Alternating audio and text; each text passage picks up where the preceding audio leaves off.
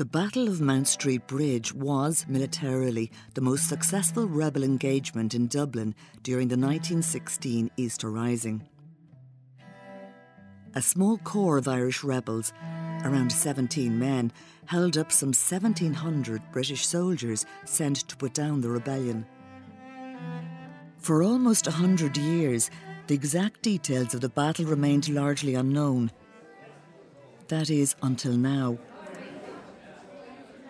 A select group of historians, military experts and computer scientists have created a very special digital project, creating a virtual world visualization of the events of the Battle of Mount Street Bridge almost one hundred years after it took place.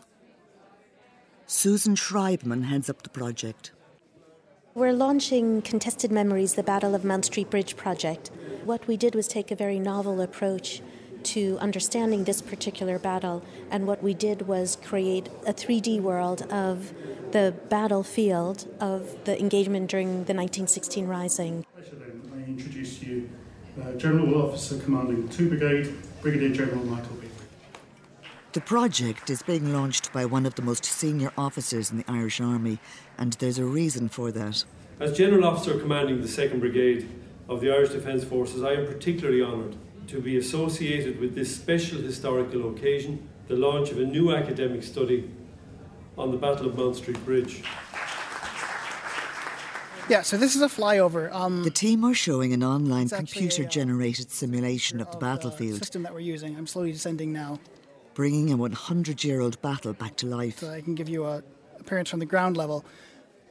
You can get an idea of some of the sight lines and technical considerations that people have had to worry about. The Battle of Mount Street Bridge took place in an area of Dublin city near what we now call the Silicon Docks, near the Grand Canal Theatre and the home of high-tech multinationals like Google and Facebook. The basic interaction is uh, similar to you'd find in a, in a game engine. Um, it looks a little bit like a video game. Keys on a keyboard and then a mouse. We have the option to, to mouse look around. This project is about walking inside the past, seeing what the Irish rebels were seeing and what the British troops were facing, a view of the battle from all sides and angles. Of course, what it can't give us is what it was like to be those men and to walk in their shoes. The Irish Army had a role and an interest in the project. Staff tested the weapons used in the nineteen sixteen battle. They've also studied the tactics. This was urban warfare before urban warfare was even invented. It's a very, very interesting event, and it's worthy of a very thorough scrutiny. Captain Alan Carney is a ballistics expert. He spent years investigating incidents involving guns. Uh, people are fascinated with small groups holding out against large groups. They tend to be the most popular stories. These were ordinary men holding out in a very small area, with the option to get away, with minimal military training, faced with absolutely incredible numbers of the biggest, most powerful military really at th- that time in the world, and they held their ground. Alan organised testing of the guns that were used at the Battle of Mount Street Bridge, the actual guns, including the gun that did so much of the damage. This allowed the team to build a better picture of how events played out. That very same gun is on display at the National Museum in Collins Barracks. It's a Mauser C ninety-six automatic pistol, by the way. Lar Joy has the key. He's one of the project team. And he's fired this gun as well. This is the one that was used by Lieutenant Malone. These guns could be purchased in, in, in a gun shop. The story is told that it, it actually was de Valera's uh, gun, his own gun, uh, that he gave to Malone. By putting on a small stock on the back, it allows you to turn it into a small machine gun. Now, machine guns don't come around until nineteen eighteen, so even the term uh, kind of for a, a small submachine gun like this wouldn't have been used. But it did allow Malone to have very accurate fire with a, a, a weapon out to fifty metres. So what exactly happened at the Battle of Mount Street Bridge on the Wednesday of Easter week nineteen sixteen? How did so many soldiers from the greatest modern army on earth come to lie dead and wounded on this street in Dublin? we have to go back to Sunday, I suppose, when the military council uh, decide that they're going to go ahead with the rebellion, despite the fact that they're in serious trouble at this point. That's Billy Campbell. Since Billy retired from the Irish Army, he's been a keen student of Irish military history. He's an expert on military tactics. They still decided to go ahead, despite the fact that they had very few arms, despite the fact that there would not now be a countrywide rebellion, and despite the fact that they really um, had very few men to do this, this operation with. They deploy six main positions, basically strong points uh, that are connected to each other by outposts and patrols. The Battle of Mount Street Bridge took place because a small band of Irish rebels were trying to stop large reinforcements of British troops getting access into Dublin city centre. While a computer simulation plays an essential role in resolving some of the disputed issues of the battle, the best way to understand what happened is to walk the battlefield. Um, we're here at Northumberland Road on the south side of Dublin City. We're going to do a walkthrough of the action that took place here on the twenty-sixth of April nineteen sixteen. It's a lovely day here today, the sun is shining. Um, on that April day it was even warmer than today, very warm. In fact, the soldiers um, were in danger of becoming dehydrated in a lot of cases because of the, the weight of their equipment and uniforms, et cetera. Um, the, the layout of the area hasn't changed that much, really. Uh, the road profile is the same. The houses are more or less the same houses on each side of the road. For many years, the seventeen Irish rebels involved in the Battle of Mount Street Bridge never spoke in public about what happened. It wasn't until the fiftieth anniversary of the battle approached that these rebels, now much older men, began to speak of their efforts. Most of these archive interviews were recorded in the nineteen sixties and seventies. On Monday morning, I got a mobilisation order very early, and I set a mobilisation in motion. It's almost eerie listening to the voice of Captain Simon Donnelly, one of the Irish rebels. Simon was based at nearby Boland's Mills, under the command of one Eamon de Valera. Uh, we first arrived at Upper Mount Street, and the company split there. Malone took his party, and a section from Reynolds took his and occupied their position. This particular position is commanded by a Lieutenant Michael Malone. Um, he has basically seventeen in his unit. He deploys himself and another volunteer, James Grace, in number twenty-five Northumberland Road. Uh, this is at the junction of Haddington Road and is about two hundred yards south of Mount Street Bridge. He deploys four men in the parochial hall, which is about one hundred yards north of his position, and again about one hundred yards south of the bridge, uh, and he puts four men in here. He orders uh, Section Commander Reynolds to take six men and occupy Uh, Clanwilliam House, which dominates Mount Street Bridge and dominates the approach along um, Northumberland Road towards that position. Michael Malone was a carpenter before the nineteen sixteen Rising, and like many rebels, he had no experience of warfare. Jim Grace had moved to the U S and Canada in the years before the Rising and spent a few months in the Canadian Army. He also had very little training, but he did manage to smuggle his Lee-Enfield rifle back to Ireland on his return. We're, we're looking across the road at number twenty-five Northumberland Road. It is still the same building, still absolutely the same layout, with a little portico on the left-hand side of it.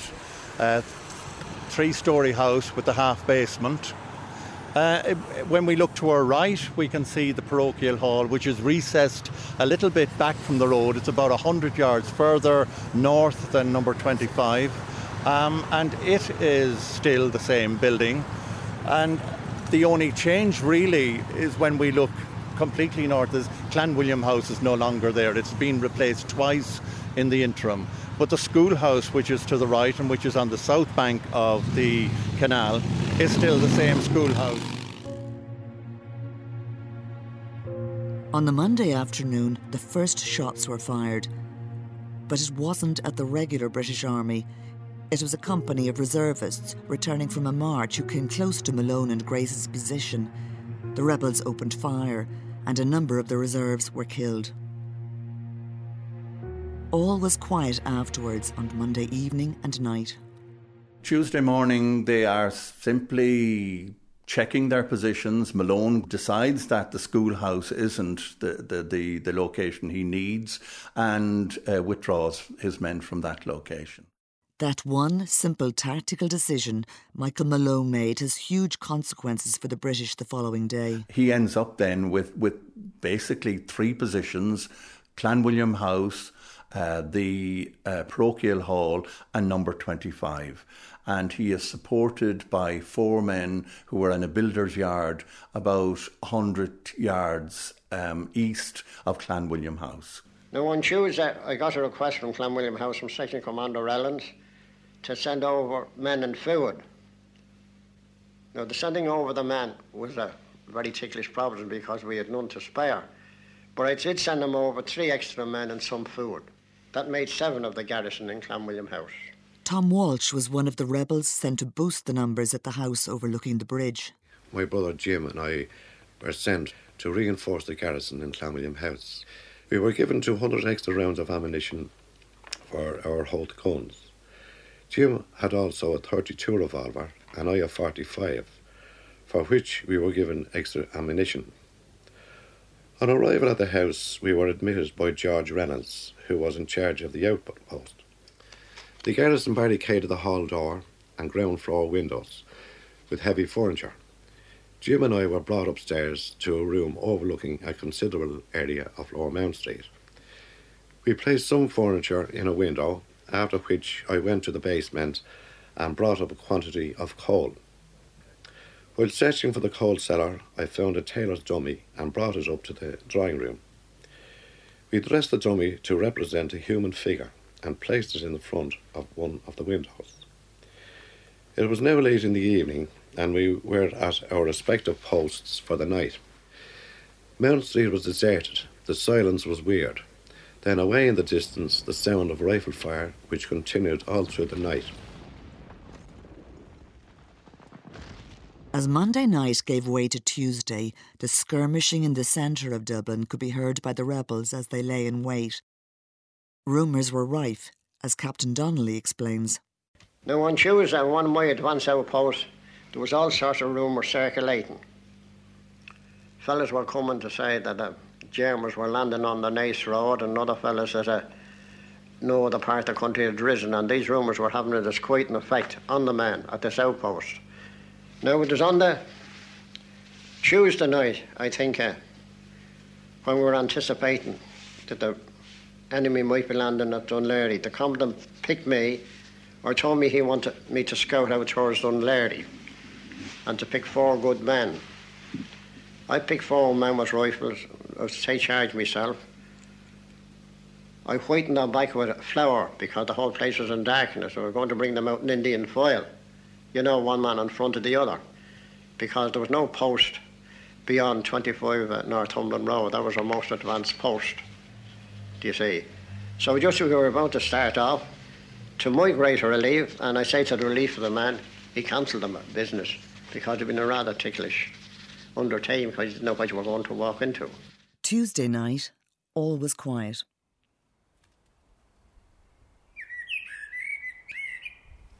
Dawn came, followed by a lovely spring morning.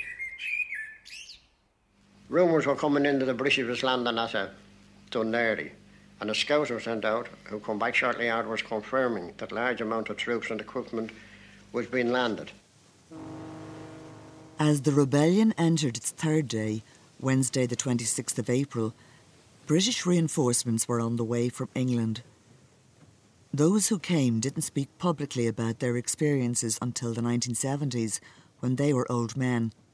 The uh, fifty-ninth Division were the only complete division in England at the time of the Irish Rebellion. Albert Palmer was one of them.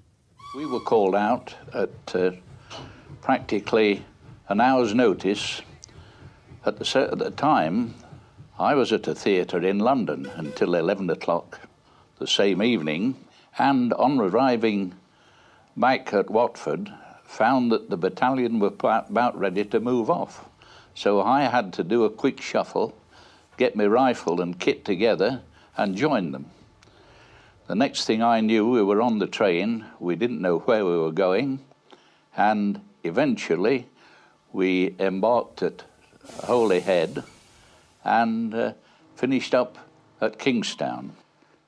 Back in nineteen sixteen, Dún Laoghaire was known as Kingstown. We arrived in Kingston. It was five minutes past five in the morning by the clock at Kingston Harbour when we got there. For many of those soldiers, including Arthur Geary, it was a surprise to them that they were sent to Ireland. Oh, we were astounded rather than surprised, because everybody thought, although this embarkation business used to happen every other night, putting on trains and off, and everybody thought, well, it's either another false alarm or we're on the way to France. But one went the other way, it actually went through Leicester on the way to Holyhead. It was the biggest surprise of the lot. Albert Palmer and his comrades marched from Dún Laoghaire through Bulls Bridge and along Northumberland Road towards Mount Street Bridge. Well, the, uh, the marching from uh, the quay side was uh, quite an ordinary affair. We were in column of fours and we'd no idea of what was coming to us. The Contested Memories Project has used the witness statements, regimental diaries and other eyewitness accounts to help in the reimagining of what happened next. It's, it's a direct route, I mean, it's a straight route through, particularly for people who aren't too familiar with the layout of Dublin city. But I mean, if, if you're using a north-south axis and you're crossing water channels that are running east-west, such as the Grand Canal and the Liffey, it is easy to find your position in Dublin. So for people from Nottingham and Derbyshire who had never been in Ireland before, um, it was it was the obvious route to take, and it was, of course, the, the route that they were ordered to take. What happened that bloody Wednesday of Easter week nineteen sixteen resulted in scores killed and hundreds wounded. But the numbers reported by the British were said to have been exaggerated to justify the executions of the rebel leaders. Accurate figures have never been verified, nor has the timing of the battle ever been fully explained. Even the simple question of why the British troops continued to march on Mount Street Bridge when they could just as easily have moved up a few streets for safer access into the city centre. Working on a computer simulation of the battle has given the project team an opportunity to answer some of these questions. Sheila Humphreys lived on Northumberland Road, about one hundred yards south of the house where Malone and Grace were waiting. She saw what happened next. Around about one o'clock in the day, we heard the noise of marching men and looked out, and here we saw, as we thought, the whole British army coming in. And we marched along the road until we got to Northumberland Road. And they were marching along quite unconcernedly. They hadn't been fired on up till then. And the men in number twenty-five waited until they got to the junction of Haddington Road and Northumberland Road, and they opened fire on them. They claimed to have had scouts out in front. They claimed to have had some kind of a covering party, but certainly the witness statements of the survivors, of the um, the volunteers, don't make any mention of, of it. Also, the battalion commander and the the battalion medical officer and the adjutant were out to the front. Most unusual combination of officers to have to the front of a column that is expecting to be hit up. They start to take significant casualties. What isn't clear from the stories or the Uh, the witness reports is exactly what distance they opened fire at. Captain Alan Carney from the Irish Defence Forces. From what we've found firing the weapons, what you have is Malone and Grace in this building. To get a better understanding of how events unfolded, he has tested the weapons, especially that Mauser C ninety-six automatic pistol used by Michael Malone. Uh, Grace has a Lee-Enfield, a long Lee-Enfield. You've got a C ninety-six seven point six three millimeter that Malone has got. Now, that was the greatest surprise in the ballistic tests. I think anyone there with a background or an understanding of weapons ago, it's essentially a handgun. How far is he going to fire?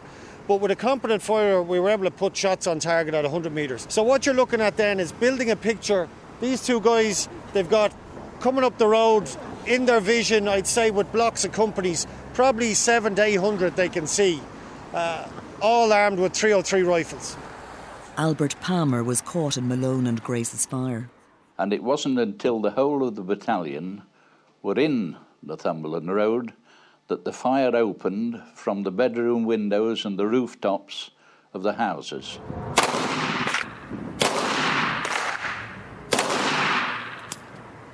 So it's a significant target to begin engaging with rifle fire. I would imagine they waited till the position came up very close and engaged them initially. You have to think of the confusion of that. You've got the Mauser firing into the crowd, semi-automatic, so Malone can empty that clip fairly rapidly into the body of troops. Grace is operating, cycling the bolt and firing as fast as he can. For the troops here, you've got this popping rifle sound in an urban area with a lot of sound deflection. So it's going to be difficult to ascertain initially what's happening. When the fire opened from the houses, it was the helplessness of it. Everybody seemed stunned because it was so unexpected. Sheila Humphreys could see the men fall. Some of them fell dead, others threw themselves on the ground because they didn't know where, from where the fighting was, the firing was coming. So that, then, of course, after that, they didn't march. They actually crept on their tummies along the road. Difficult to ascertain initially what's happening, happening, and you're marching, so you're actually looking at the, the back of the head of the person in front of you. So it's going to happen all the way down the line, as people initially are going to walk into the person in front of them. That's the initial contact. We, uh, we were in a hopeless position because we were firing at a, an angle up to the rooftops, and if you're on the wrong side of the road, of course, you're exposed to fire, to their fire. Looking around, you can see the only area that offers useful cover are the, the stone steps leading to the houses. You've got to get to them. I've no doubt there are people jumping behind trees and poles and even lying on the ground. Meanwhile, Grace and Malone are reloading.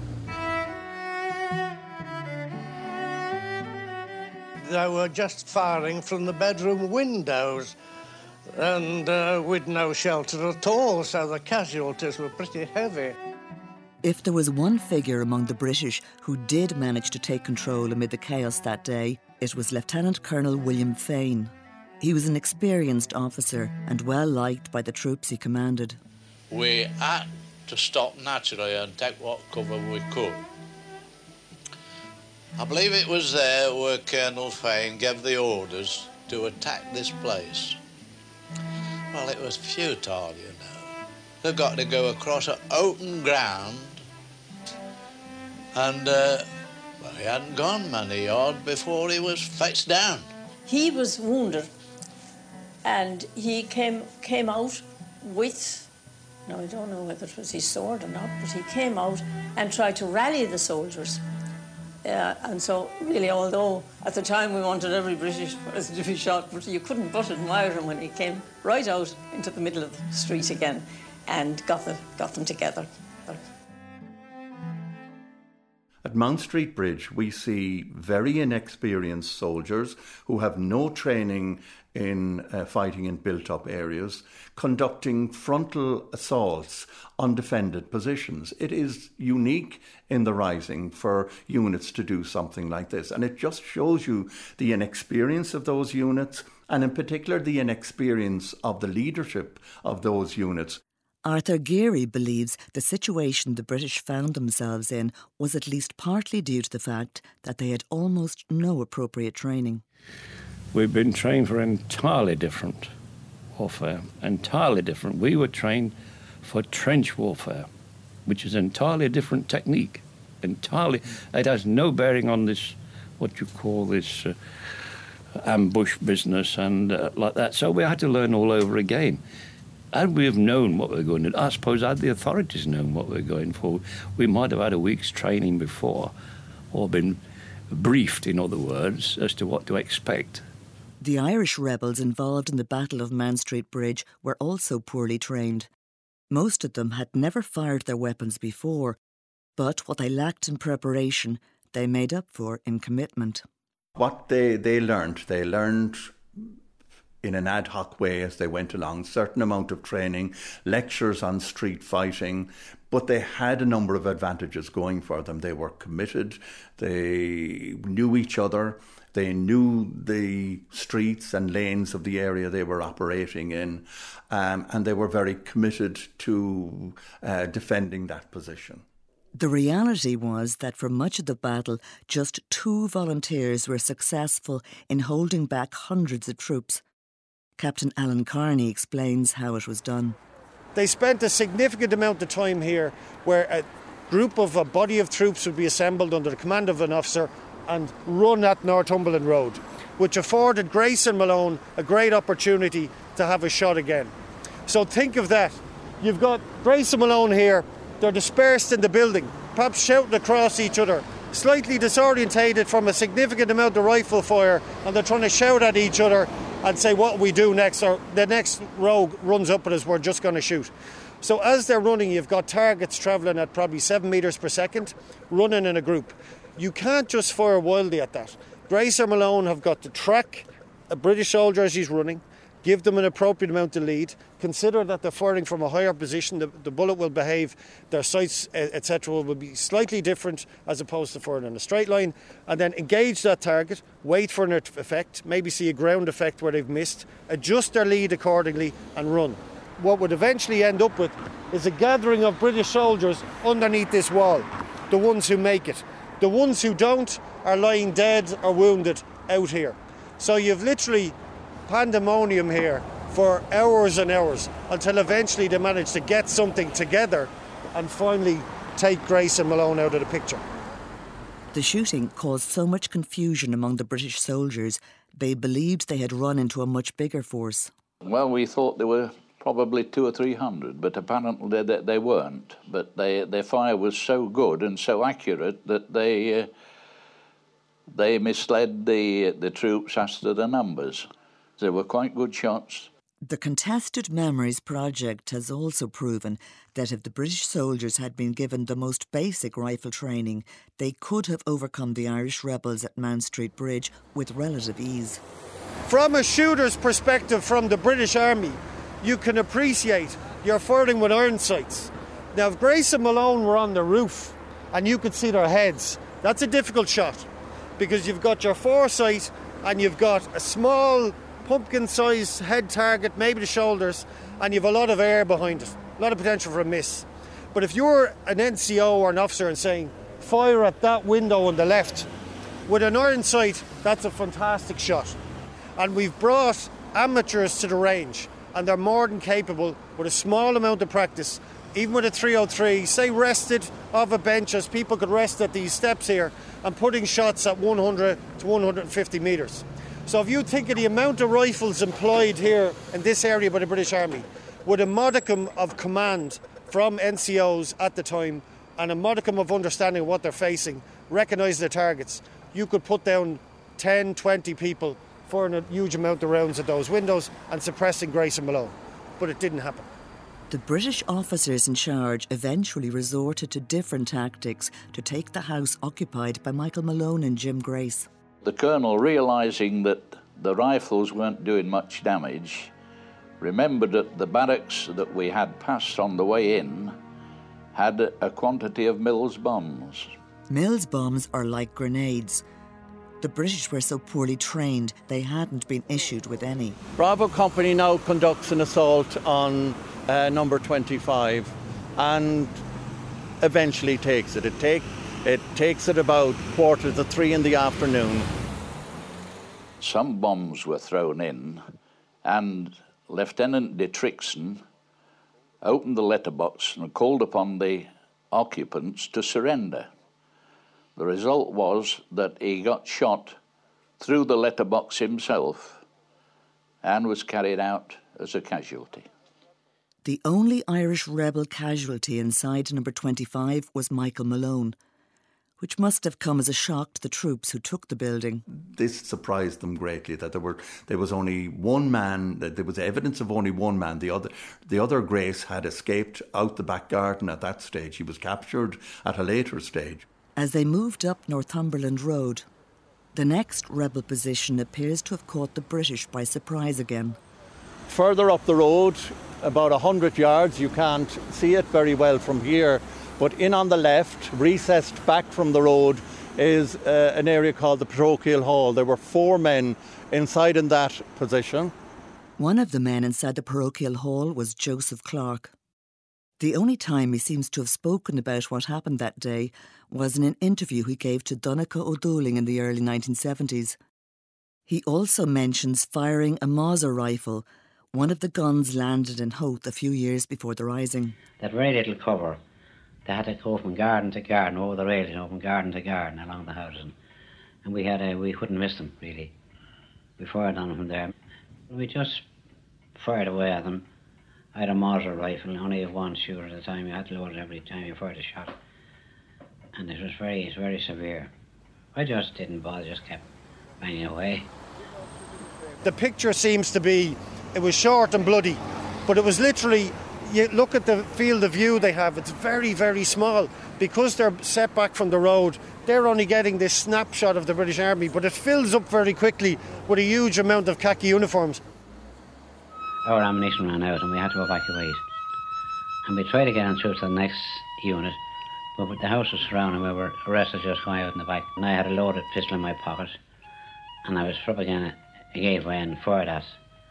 But when they were, saw the fella pulling the trigger, sort of pulling the trigger, I ducked and the bullet went over my head into a stable gate. There was a doctor inside, attendant to one of the soldiers, and he came out, and by him coming out, he saved me getting the, the second bullet. All four volunteers from this position survived. The British now believed the last rebel position on the southern side of the bridge was a schoolhouse. But the decision made on Tuesday by Michael Malone to move the rebels out meant they were assaulting an empty building. The British were under the impression that the rebel position was really in the schoolhouse, but it had been abandoned on Monday or Tuesday. The battalion commander, Lieutenant Colonel Fane, now decides that he's going to try and reforce the company, or what's left of the company, up here on our left-hand side. Comes out on Percy Place, which is on the south bank of the canal, and attempts to envelop the schoolhouse. It takes withering fire from uh, Clanwilliam House, and the attack breaks down. A young and very nervous Tom Walsh was looking across the canal at this attempt on an empty schoolhouse. He loaded up his Holt Mauser rifle for the first time. I saw a British officer rushing from Percy Lane along Percy Place and up the steps of a house. I fired for the first time from my Holt gun, and for that matter from any other rifle. In the excitement, I did not hold the weapon correctly, quite forgetting all our instructors' lectures and warnings. The butt hit me under the chin and knocked me unconscious, for I don't know how long. When I came to, I discovered that a large piece of the granite windowsill had vanished. From that on, I remembered it was a Holt gun I had to deal with. I fired again and again until the rifle became so heated it was impossible to hold it. As the British casualties increased during that long spring afternoon on Northumberland Road, nurses, doctors and locals came out to offer assistance to the wounded men.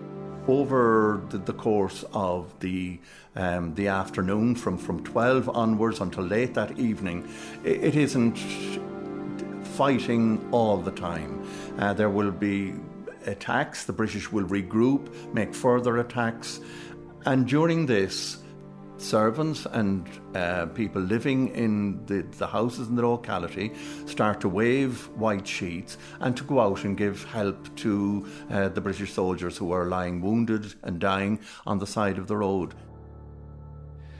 Civilians, led by a clergyman, rushed onto the bridge. Two girls ran under the crossfire and carried away the wounded. The firing from both sides ceased until the rescuers withdrew.